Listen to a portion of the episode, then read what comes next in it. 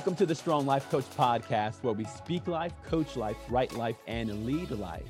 Today, I'm joined in the podcast studio by Leslie Perez Perez. Leslie, welcome to the show. Hi, Derek. Thank you for having me. It's a great pleasure to spending this time with you today.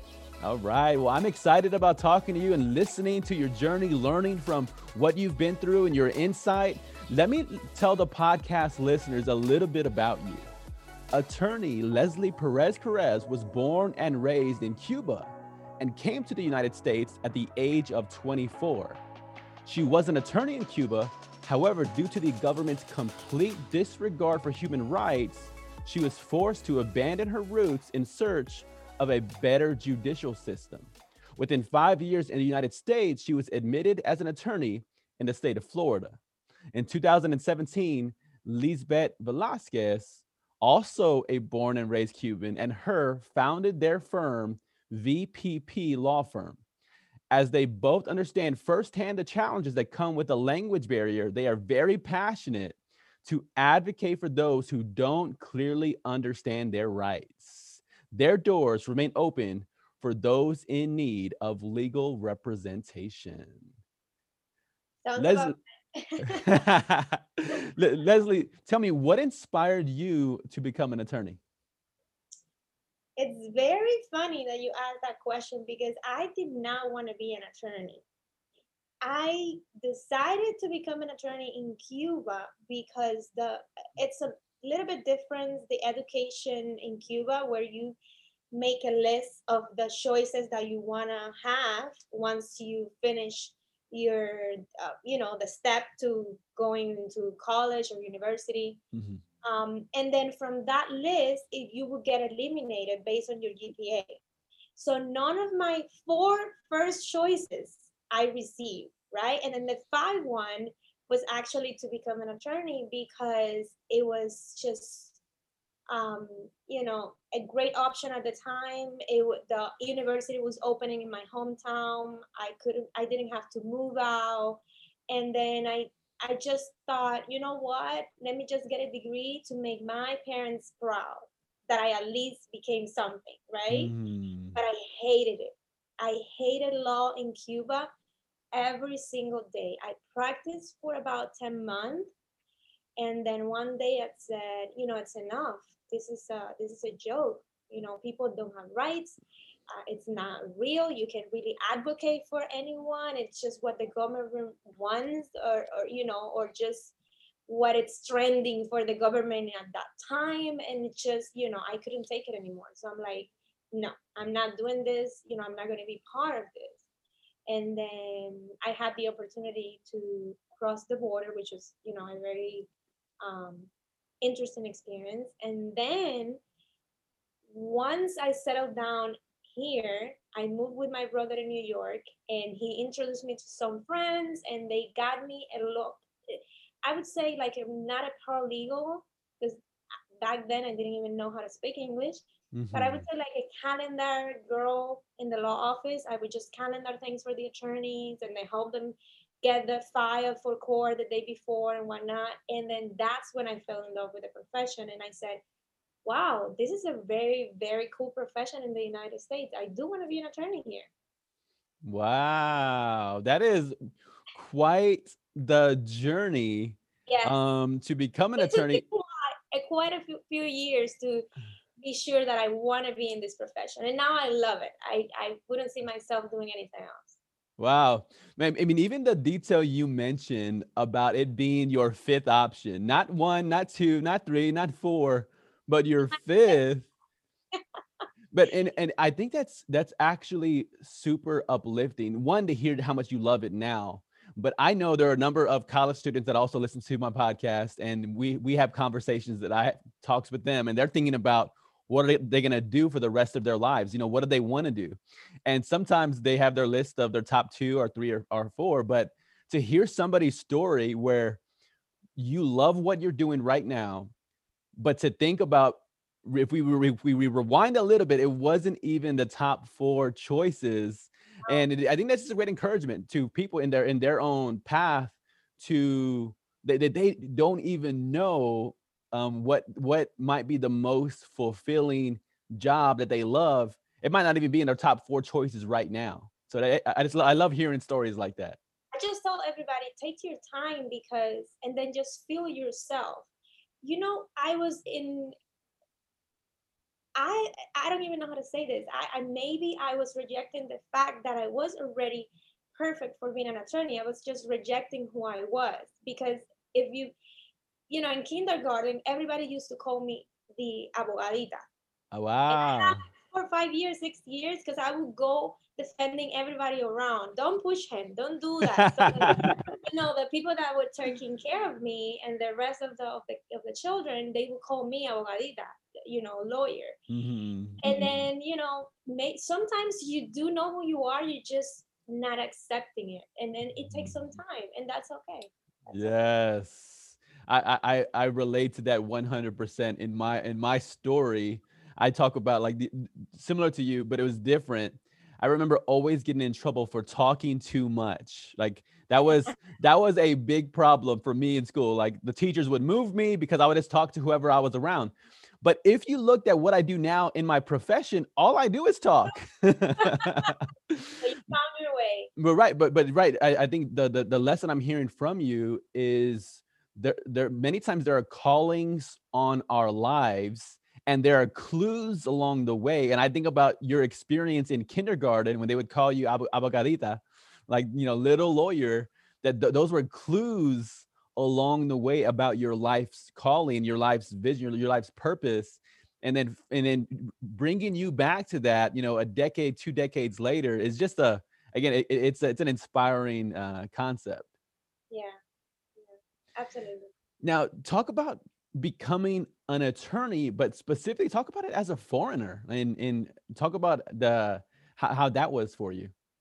It's very difficult um, to find information for foreign attorneys on how to become an attorney in the United States. There are many misconceptions, and everybody just advises you to become a paralegal, and then you will still be in the legal field, and then you know you will not have the biggest debt that you get when you go to law school and then um, don't waste your time. It's to be so long to actually get your degree and whatnot. But i think it's it's it's difficult but it's rewarding. If that is something you believe you want to be do not be afraid because everybody has obstacles in life. Don't think for a minute that the american people or those that grew up here that go to law school they don't they don't feel the same fears that you have. They don't have the same stress that you have. That you know it, it may be different you know everybody has a different life but everybody will face some obstacle. It's up to you to just you know cross them over and then get to your goal. So mm-hmm. you know when i graduated i was I, I i i posted a picture and i posted a you know uh, a phrase and everybody was like that is so funny and and at the same time it's so true um, that I said be stubborn about your goals. Don't listen to anybody else if you are set on doing it because mm. that may be at the end you know the the your biggest um you know um your biggest dream come true in life. Yes so, so I, I just would tell people, foreign attorneys especially, to reach out. I, I have um, given information to many of them on how did I find information.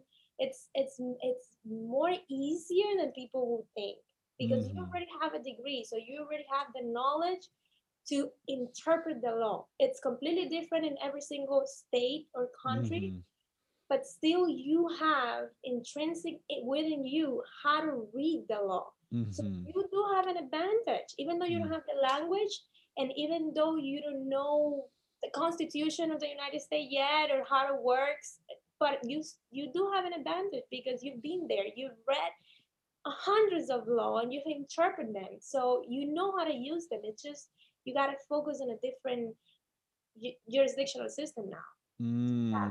Yes. I want to highlight what you said for our listeners because you said be stubborn about your goals. Yeah. Podcast listeners, think about that for a moment.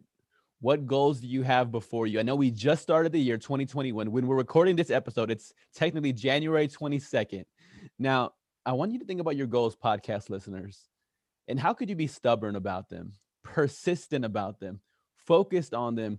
There and and and just as as Leslie mentioned, there's going to be obstacles.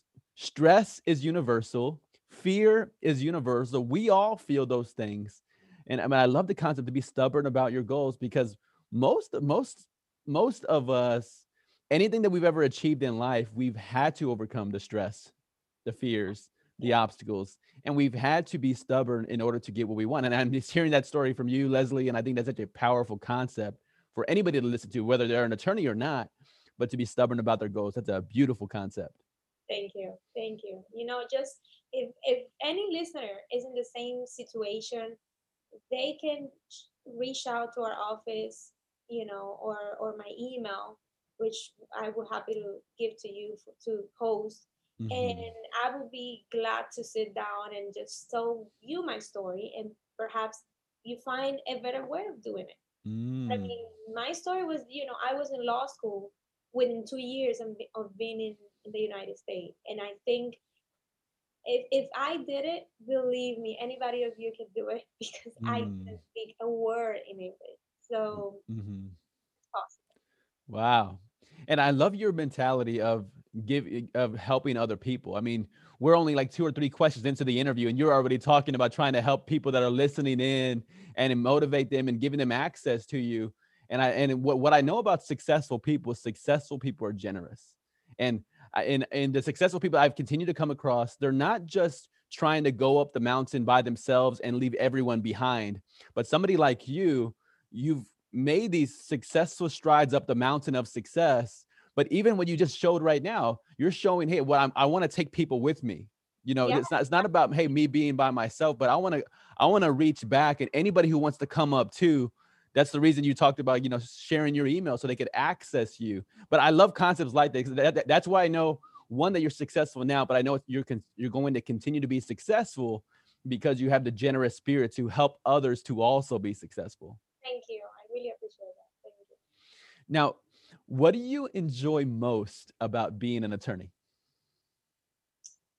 you know i enjoy being in court i love going to court and argue in front of a judge, that's the most exciting moment of, of my life, to be honest with you. I, whenever I have a court, even when Lisbeth has a court, I would just go with her because it, you know, the adrenaline that we get, it's, yes. it's, it's, it's, you know, I don't, it's nothing else could match it. And then mm-hmm. you are at the same time fearing what's going to happen and you know thinking of a plan b c and d whether your strategy goes through the window so it's it's it's, it's something that it, it you know you're so in there yes that there's no there's nothing else that i you know that i enjoy more about my profession than actually going into court not now that you're doing it through the computer and the zoom hearing the one i know we have to adapt but it's right. not the same feeling when you go into that courtroom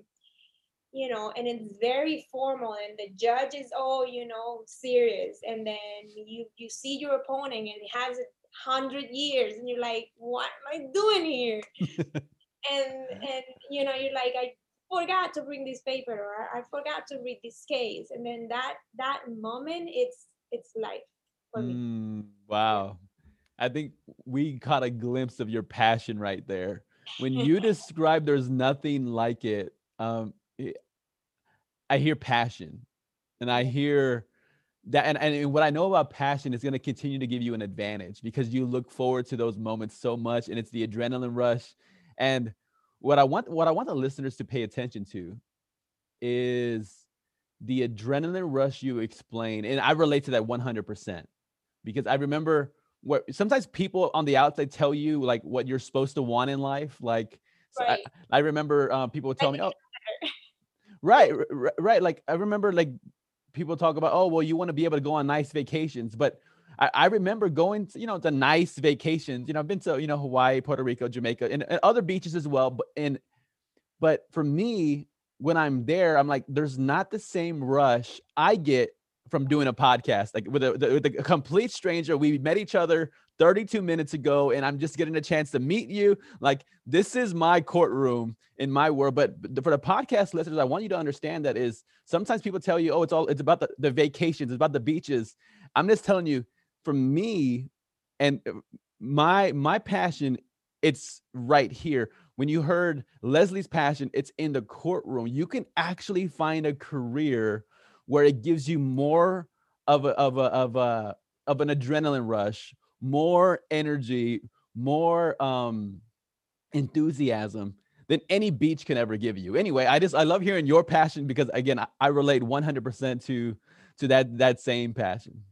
The, the funny thing is that most of my friends and my Cuban friends, I have so many attorneys in Cuba that that you know we, we studied together, mm-hmm. we practiced together, and they always ask me the, the same question but aren't you afraid of not knowing how to speak or not knowing what to say i'm like of course but that's part of what i like you know, when the judge asked me to repeat because I, I i'm sure i didn't pronounce it right or, sure. or that's okay that's mm. okay i mm. you know we are lucky to live in a community that accepts people from anywhere in the world I, I would say united states is a place where you feel that you fit and you don't have to reject your you know where you came from mm-hmm. but you still are who you are but you you are also here in, in mm-hmm. the united states yes oh, yeah. and i think even when it, when it comes to the listeners who tune in i think listeners this is the kind of an attorney you probably want in your corner not probably this is the you want an attorney who's passionate who gets an adrenaline rush like no other in their job, in their profession, those are going to be the ones that are going to, you know, go above and beyond. And there's a certain, again, a certain energy, a certain enthusiasm. You want an attorney like this to be in your corner, advocating for you, as opposed to somebody who's lost the passion a long time ago and they're doing it for a paycheck, but they're not doing it for the passion. And I'm hearing passion in, in Leslie right here. All about me. now, talk about uh, leslie talk about how did you decide to focus on real estate and litigation um real estate has always been a bit intriguing to me because where i come from real estate it's it's it doesn't really exist you know you you you grow up in your parents house that belong to your grandmothers and then the, you know the grandmothers of your parents and so and so and so wow. so eh, I, we don't have that you purchase you sell and then you refinance and then you get a mortgage and somebody give you money to actually get the your dream home and then and then it, it was always intriguing to me. And then when i actually got into practicing real estate then it became even more interesting because if everything moves so fast and there are so moving parts in any kind of deal um, whether commercial or or or you know personal um, or private. But but it's just that you have to manage so many people at the same time and i love the rush that I have to, you know, I have to be on top of my client to comply with his duties, or and I have to be on top of the other side to, you know, to give me whatever they have to give me, or I have to be on top of the lender to actually do what they're supposed to do to get me this deal closed, right? And then that's for the for the transactional side, and for the litigation, it just, you know, it just brings me again to core, which I love, and then, you know, uh, they just go well together for me a bit. Mm-hmm. Wow. Um, one, the detail about your experience in uh, in Cuba, you know, with um, with not uh, with not seeing the real estate movement, you know, um, the way it is in, in other places. Um, that detail of growing up in the home with your parents, whose it was your grandparents' house and then their parents' house. That detail, I, I don't know if I've heard before the way you explained it but it makes perfect sense. But uh, what what, what I want to highlight is um, not allowing where you've come from to dictate where you're going and even where you are now in your journey. Like again, you're that this is your entire world where it's you know re- real estate movement, the processes, the transactions, and I, and I think for all of our listeners, maybe you're not an attorney yet, but you're you're still figuring out what you want to do. It's, it's you don't have to be limited by your experiences growing up, but you could there's there's so many options for you and you can do exactly the opposite of what you experienced growing up and I, and, I, and I love hearing about that. You know my parents uh, they live with me here um, my whole family we don't have anyone left in cuba sadly and fortunately at the same time because you know it's difficult over there. Um, and my mom still has the home that i grew up and I'm like, Mommy, why are you still holding on to that house? I mean, it doesn't make any sense. You don't live there. You go there once every two years. It's just a home that it's deteriorating. You know, mm. you know, houses when you don't use it, they get they get dust, they get stuff in there, and then mm-hmm. whatever. It's just for me, it's a ways of, of of use and and and she she she can't let it go. It's something for cubans to hold on into that property because it's your family's home since 19 whatever and then it just becomes a symbol. Mm-hmm. like you know right right. Right and it's it's been in, in the family for so long. It's one of those it's a sentimental connection um, that's re- represented so much now what has been one challenge you faced as an attorney that you've overcome? Um, I don't know if I've overcome that problem, but I think the language barrier has been one of the greatest challenge. Um, because not being able to communicate fluently at the beginning was a huge concern um, for me because you want to be able to represent your client you know how they deserve. So so not being able to fluently explain an argument or not being able to um, you know be on on on speed dial when you get a question and you have like five seconds to think of an answer then that that was my biggest challenge you know. And then when i when i started law school I couldn't speak as fluently as I do right now. And then it, I, I was always wondering myself, what am I doing here? You know, do I even belong here? I don't mm. think I don't think this is uh, this is gonna be something I'm gonna learn so fast. Um, and then all of a sudden, on my second year, my my friends that do not speak Spanish um, were telling me, "You um, uh, you don't say broken sentences anymore. And I was like, damn, I don't. I, you know, actually, I'm able to do to say something that makes complete sense from beginning to end, and that everybody understands. And then, mm-hmm. you know, um, you know, I, with my huge accent, which I love. People hate their accent. I don't know why. Because let me tell you, for me and Lisbeth, it's it's it's is a weapon. When we speak, everybody turns around to see who are they. we can understand 100%. So let me just pay attention to what they're saying. So mm. it's a mm. way of captioning your your public. Ooh. So so I think that's a weapon. Don't be don't wow. be ashamed of your accent. I think it's so beautiful and then it, it makes you different. I love to be different. I hate mm to be in the room of all black jacket lawyers. I, I always wear something that shines or is, you know, pink or red or whatnot because I think I think you need a distinction. Mm. You know, that, that, makes you that makes you, you know interesting. And, yes. You know, different. What a powerful mindset principle when somebody can take a perceived weakness harness that weakness and make it into a strength. I love how you talked about distinction. And there, there are so many, I, I know people can relate to this so much, is we can think that certain things are a um so what you said a shortcoming in our world i remember in my in my early 20s it's, it's, similar i remember looking at my last name my last name nobody could say it nobody could spell it it's guajardo right and it's like it's not one of those like m- my wife's last name is Pierce. I was like, oh, that's such a like nice, you know, sharp last name. Right, right, right. And I'm like, and and, and I remember in my twenties. Pierce family because. I, mean, I mean, think about my name, Derek Pierce. Wouldn't that have a nice ring to it? But Der- Derek Guajardo. Now, now the, the Guajardo name. I remember feeling so insecure about it, and going.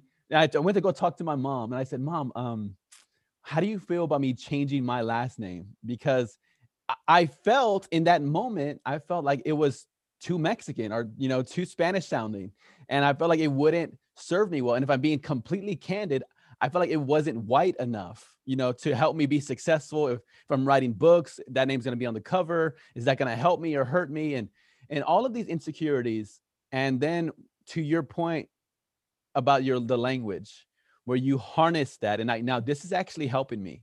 This is actually propelling me forward. Now, what I'm doing when, when I'm working with Latina attorneys, I feel like my last name gives me instant credibility. Exactly. And so instead of it being a weakness that I thought about it in my 20s, I feel like it's an incredible power and strength for me in my 30s. I just didn't even know because I had such a limited perspective. But to your point about the language, too, you've taken that perceived weakness you've harnessed it as a strength and now you see that as a way that distinguishes you. As i i relate 100% i feel like my last name now distinguishes me as a connection point as opposed to something that drives people away. So i, I love love love the point you're making. That's why i said I, I don't know if it's overcome. I would say the language barrier yes because i'm able to understand everyone um, and i'm able to communicate back but you would always have that 10%. I still ask, uh, you know, my, my, all of our our girls over here, what does that what does that mean? You know, mm. what, what does that work? I, I don't, you know, so you still have some, you know, hiccups here and there. Sure. Um, it's part of the process, I guess. Mm. yes. Now, what has been the best way to attract new clients to your law firm? I know other attorneys out there just starting off, they're just trying to get their first client or they're trying to get their first five or they're trying to get their first 10. What, what's what's really worked for you to get new clients to your law firm? For us, it was definitely exposure in in our own community. Mm. When we first opened, I don't think we were um, focusing on our actual community i don't know i don't know why maybe we were just trying to get somebody into the mm-hmm. door right? right? and then when that happened um, and we got this huge um, um, influencer to mention our names uh, mm.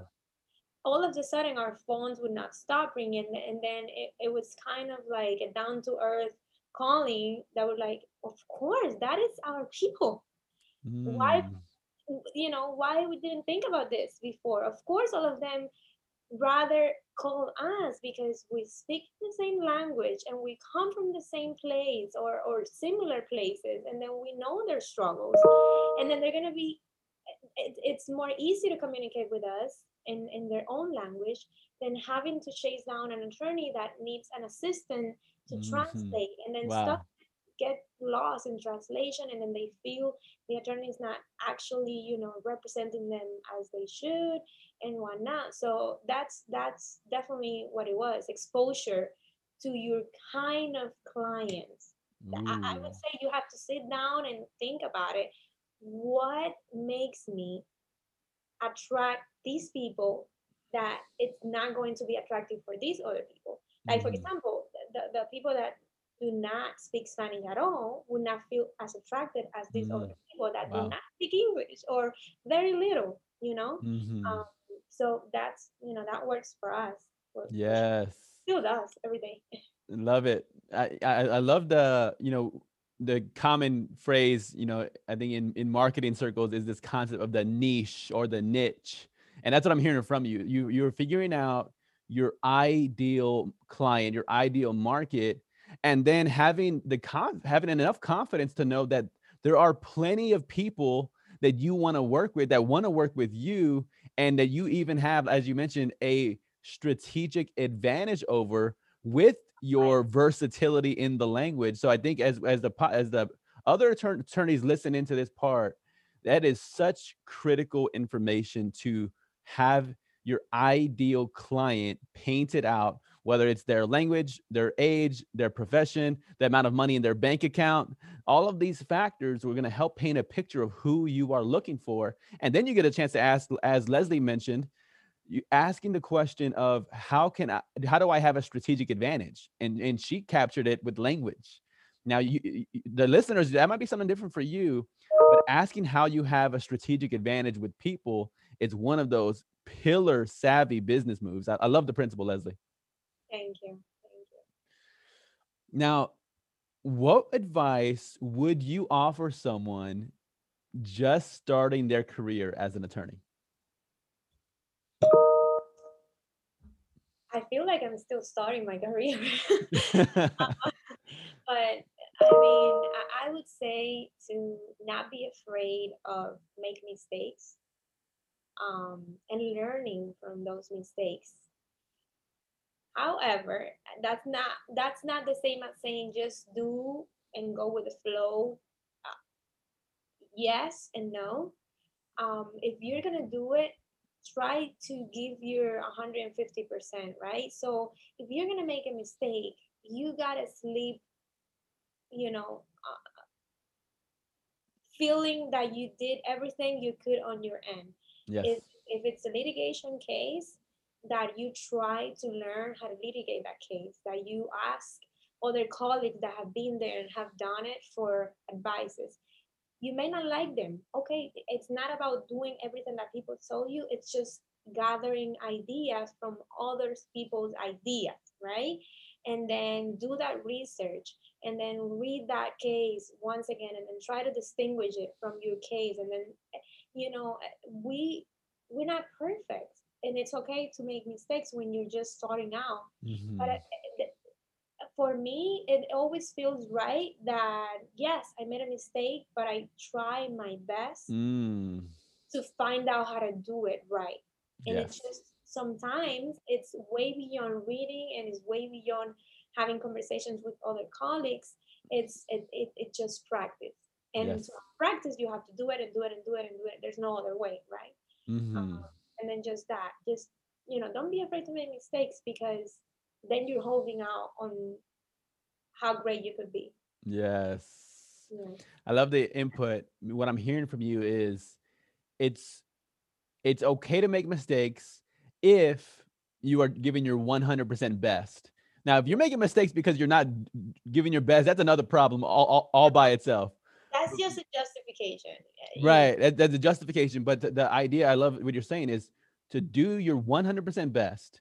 And then knowing that you gave your 100% best, any mistakes that come along the way, to what you said, to learn from them and maximize them and work to even what you're saying, like this idea of not repeating them.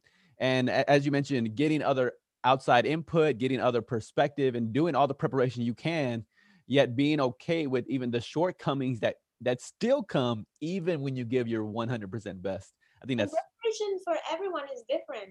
Me and Lisbeth have completely different styles to prepare ourselves. Mm-hmm. For example, I rather watch other colleagues in in real life um, courtroom litigation and then i just learn from watching them and mm-hmm. you know that's who i am i'm very visual mm-hmm. lisbeth it's it's she likes to read and mm-hmm. understanding mm-hmm. herself i hate to having to figure it out that way i'd rather you know just look at how you do it let me see if i can match it up or you know mirror that and then i get from this person and this other person and then my style is kind of like borrowing from everybody that i i, I believe they're great you know as mm-hmm. you know mm-hmm. as litigators um, but yeah, everybody have to have to think how they can get ready better.